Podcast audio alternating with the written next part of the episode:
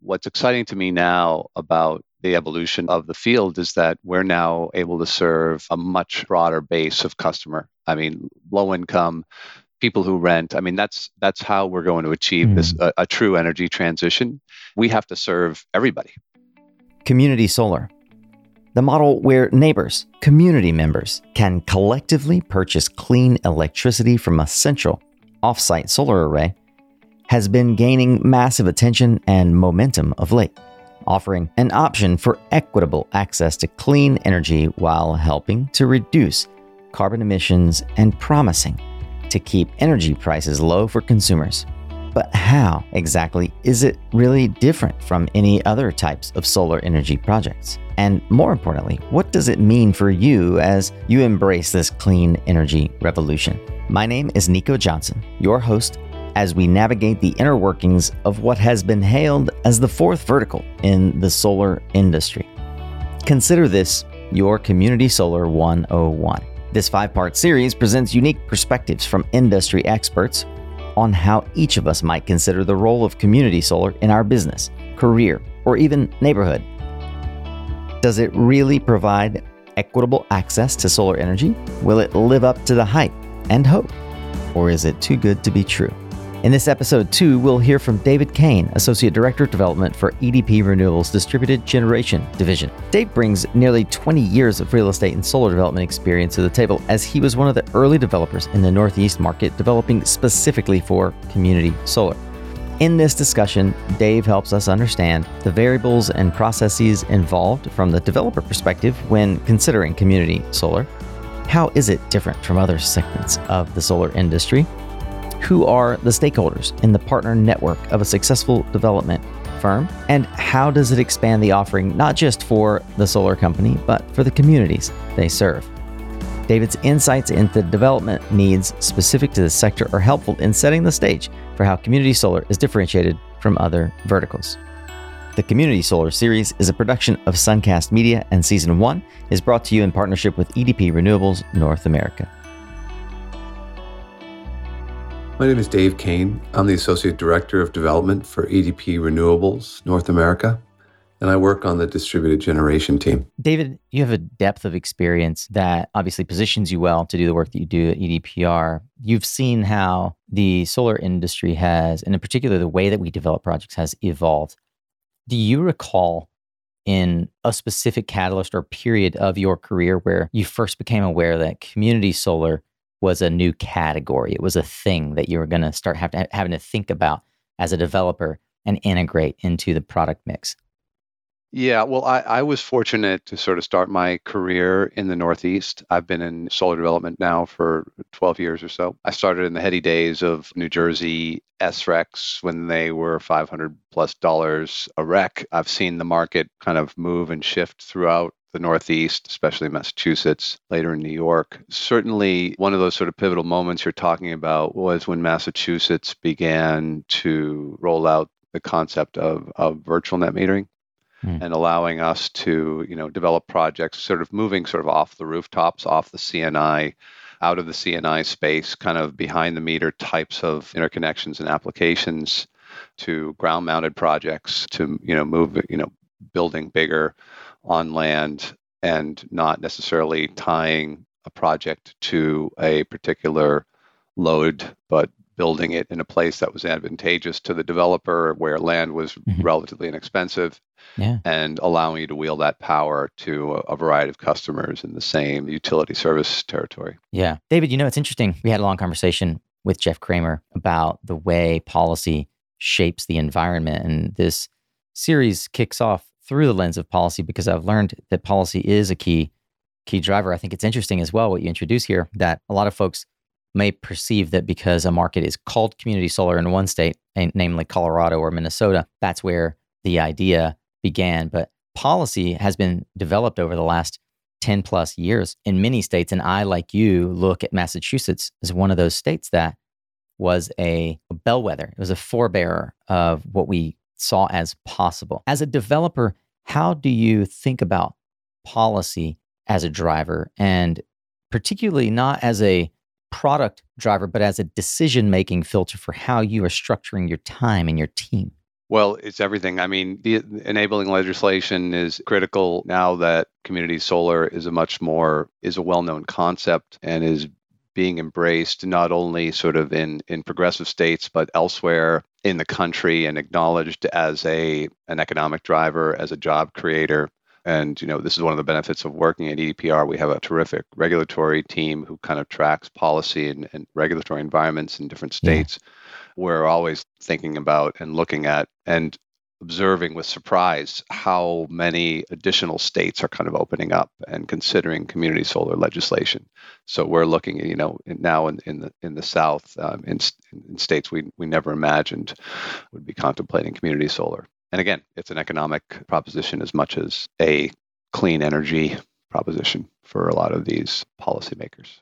David, there may be some who are completely unfamiliar with how development teams are structured or how you may think about your role in such a big company. You weren't always at a big company like EDP. In fact, the organization that represents DG was acquired by EDP. Can you talk a bit about your role in the organization? What exactly do you do and you're responsible for? And how does the organization, the DG division, as well as the larger organization of EDP, depend on, on your efforts?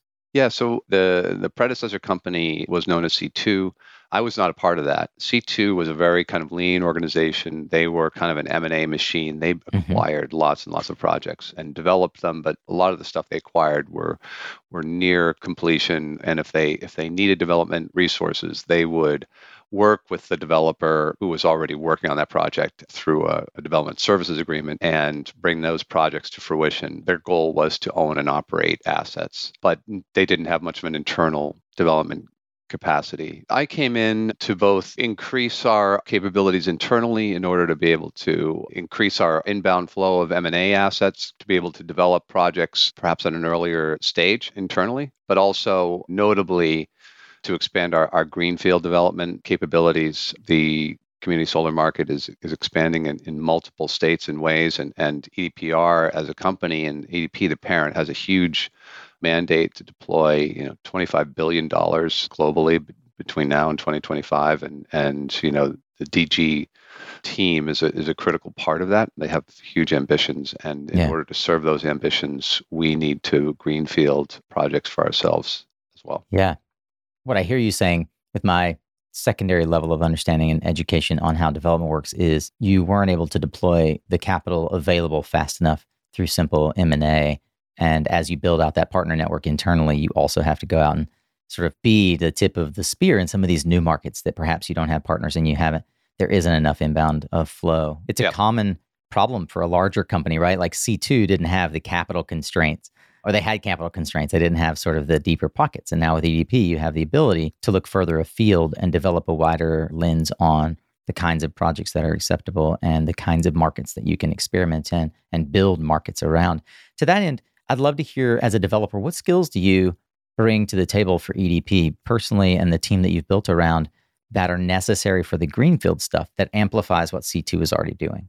Yeah, so uh, you know, again, I having worked in in Massachusetts and building community solar projects, the basic skill sets for a community solar developer are I think about them as, as sort of two critical pieces, you know, interconnection and land and sort of the, all of the the skills that attend you know the acquisition of land uh, there's there's a legal component there's a you know working with partners to to identify sites there is thinking about grid constraints where can you interconnect a project um, thinking about environmental constraints that's what I love about development is that it's a it's a real it's a generalist's kind of job. I know yeah. a, a, little bit about a lot of areas, um, including interconnection and land and legal. How different from utility scale or even like large portfolio rooftop scale development is community solar at its core, like in the fundamental skills you need to deploy? Is the mandate different for your team than it would be for a team of developers at 8 Minute Energy, right? Like, or, you know, some of these bigger like Primergy, they're doing yep. Greenfield and M&A. Is your mandate for you know 50 megawatts that gets broken up into 500 customers different from the mandate of a 500 megawatt customer or plant that has maybe one or two customers Yes. I mean, obviously, we want to be reasonably close to load centers, population centers. I mean, the difference between utility scale development, you know, where you're just, you, you can build in, in extremely rural areas and you're looking for, you know, tra- no, you know, transmission areas where you can interconnect to the transmission grid. Right. You know, we are fundamentally connecting to a different grid, to the distribution grid and there are natural constraints on that grid. You know, we are limited by how much capacity those those feeders can accept. As a developer, are things like constraints on these feeders and connecting at distribution level are, are these types of are there known maps or these databases that you're developing on the ground like what resources are available to you versus what you have to make internally to actually gain insight into the different access points and capacity and nodes and all of those things. Yeah, so as community solar developers, you know, we're we're interconnecting on the distribution grid and that itself is a, a limiting a, a, huge limiting factor, right? The mm-hmm. distribution grid is is a series of wires and and substations. And those substations have have a kind of a, a limit when you're entering a new community solar market, a new state, it's kind of a, a land rush to find, you know, mm-hmm. sites on what are called three phase feeders that emanate from a distribution substation. And you can't be too far from those substations. You need to be sort of in that sort of within three or four miles of that sub.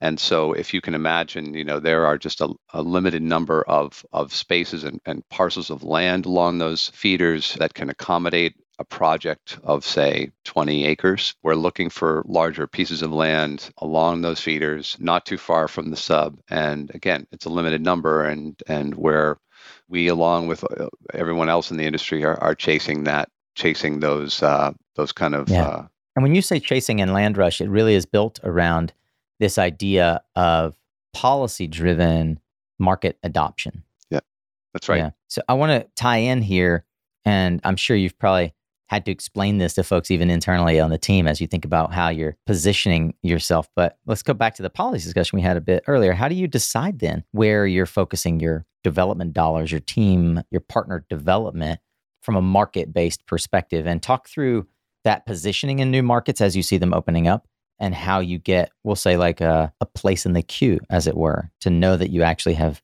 a way to, to channel those development dollars into real projects that are actually going to be considered in this in this new market that's policy driven? Yeah, so we, you know, EDPR has a has a terrific uh, team, uh, a regulatory and, and policy team, and, and where you know we have our, our ear to the ground in, in across the country and are listening in state houses for you know the bubbling of new community solar legislation. There are a number of markets where you know we're so we're we're working both in in active community solar markets with existing programs, as well as always thinking about where's the next sort of state to pop. And it is relatively inexpensive to prospect in those states where we think there is legislation or there's been discussion, there's early policymaking occurring. And because of the intense competition for, for land, it's inexpensive to go and find sites tie them up under a, a, land option for a number of years in anticipation of that program being enacted. That's a, a large strategy of ours. Um, yeah. You know, now going out and securing those gotcha. positions. Given that it seems like there, A is a land rush, B it requires that you have a sense of timing and where the frontier markets are. How would you advise folks, or even where do you go to get information to inform those decisions? Right, like I can go to to BNEF or Canary Media or some of these other sources for market data on where international markets are expanding. But is the same true for potential community solar? I, cer- I certainly can't in my cursory Google search find some sort of report that tells me where new community solar markets are on the horizon. Yeah, I mean, you know, we rely heavily on market research and being a being a member of, of CCSA, you know, their policy team, you know, they're they're sort of the market leader. They have monthly updates on regions, region specific policy updates, and uh, those are those are invaluable. I mean, I guess as a, as an individual developer, it can be expensive to be a member. I guess that's one, but you can also be a member of a of a particular region, you know, in terms of if if cost is a consideration. Are there conferences specific to community solar the way we have just for general like resi and, and utility scale, scale solar? Yep, absolutely. There's a Northeast conference, there's a Midwest conference. Um, certainly, yeah, the country is divided, and there's a number of organizations, SEIA and others, that put on terrific conferences on a regular basis. Fantastic. We'll try to find links to those for folks that are interested in determining how you could plug in to regional groups, hubs that are already talking at length and in depth about how community solar works. But one of the things that I'm sure you, with your tenure uh, and depth of experience in community solar, have seen is a lot of failure. Where do people most often mess up in the development process, specifically regarding community solar? The other way I would ask it is like, what are the hair on projects that you're always having to fix and you like kind of almost see it coming by now? Yeah, I mean, just just being being late to late to the market. I mean, uh, I think you know as more and more competitors kind of pile in, the quality of land you know decreases. People will take take greater risks on sites that may have environmental constraints. They might spend money on a site that hasn't been properly diligenced um, from mm. an environmental or permitting standpoint. They haven't done the proper research. The other issue that often happens is that as community solar enters a market, you know, towns see all this activity, people are leasing up land, they enact moratoriums on this is kind of a constant kind of cat and mouse game with local jurisdictions is that, you know, they towns when people will rise up and say we just don't want our town you know covered in solar panels i mean it's it's sort of an irrational fear but it's a very common thing these these moratoria right. that occur and especially if there's no there's no zoning regulations you know they they enact these moratoria to give themselves time to to yeah. create a zoning ordinance David, given that it is tough to develop in these markets and you do have to reach out and develop a partner network, how do you think about the kinds of partners that you are looking for in these new markets? And how do you develop those partner relationships yeah, I mean, lo- local. We, we rely very heavily on on local partners. I mean, we we like to to run a fairly you know lean shop. We don't have a lot of internal developers, and so we look for experienced folks who who live in the in the markets where they're developing, who have relationships, they have familiarity with the with the local policy and regulations from a zoning perspective. We often partner with people with real estate expertise again who can who can who have relationships with large landowners or who are you know just have have some legal internal you know legal knowledge. So they've kind of already sort of de-risked a project or a portfolio of projects. So we look for folks who you know with a range of, of experiences but especially you know on, on the legal and land side. I think what's interesting about you know the the arc of of community solar is that it started as something that that served just sort of the wealthy or those with with with the right credit. What's exciting to me now about the evolution of the field is that we're now able to serve a much broader base of customer. I mean, low income people who rent i mean that's that's how we're going to achieve this hmm. a, a, true energy transition we have to serve everybody instead of just sort of the wealthiest among us so expanding that that access to clean energy is is critical and that's what community solar is enabling now and it also helps to move the projects closer to the people who get to buy the electricity, even though they can't put it on their own rooftops, right? No, absolutely. I mean, there's a there, I think there's a huge benefit in folks being able to to see the project there, you know, they're buying into. siting projects in those the vicinities of of of the communities we're serving is is a is a critical part of of my work. And yeah, that buy-in is huge, both you know for for from a permitting standpoint and just from an ongoing, you know, people just awareness of of the growth of of the industry. Yeah, one of the things that we've talked about in past conversations, and that I'm, I'm aware you guys really focus on as well, is unlike a large scale utility scale project where maybe the only off taker is Facebook and it's out in the middle of a field in Virginia, you have the opportunity to impact that local community with a big stakeholder. We call them anchor tenants in in certain sort of conversations around how community solar is developed. Right, that one off taker that helps the banks get comfortable with the overall risk. And we'll talk about this in a later episode in the series. But that anchor tenant community solar projects tends to be right there in the community they serve, and that impact can't be underestimated. Correct. No, I mean, you know, if, if, oftentimes these are these are major employers in the in the town or or the, the vicinity they serve, and so you might have a, a C&I customer as your anchor tenant, so to speak, and mm-hmm. all the you know the, the the folks who work in that uh, that company or that corporation as off takers, you know, in their own homes, serving their own you know loads, charging their cars. We hope down the road. And it's all been made possible because we can now do things like wheeling or virtual net metering. And developers like you have decided that this is a worthwhile endeavor indeed, that this fourth vertical, as we call it, is interesting enough and tangential enough to the skill sets you've developed to be able to develop a product that not only ad- addresses our, our race towards sustainable energy production, but our race towards diverse, equitable access to clean energy for all. David Kane, thank you for joining us on this second episode of Community Solar. You're welcome, Nico. Thanks for having me. I hope you've enjoyed today's episode in this five part series exploring how community solar works from the perspective of policy, technical expertise, financial analysis, and commercial opportunity. Many thanks to the expert contributors sharing their insights to this series and to our partner, EDP Renewables North America, who helped make it possible. Here's a sneak peek at what's coming in tomorrow's episode.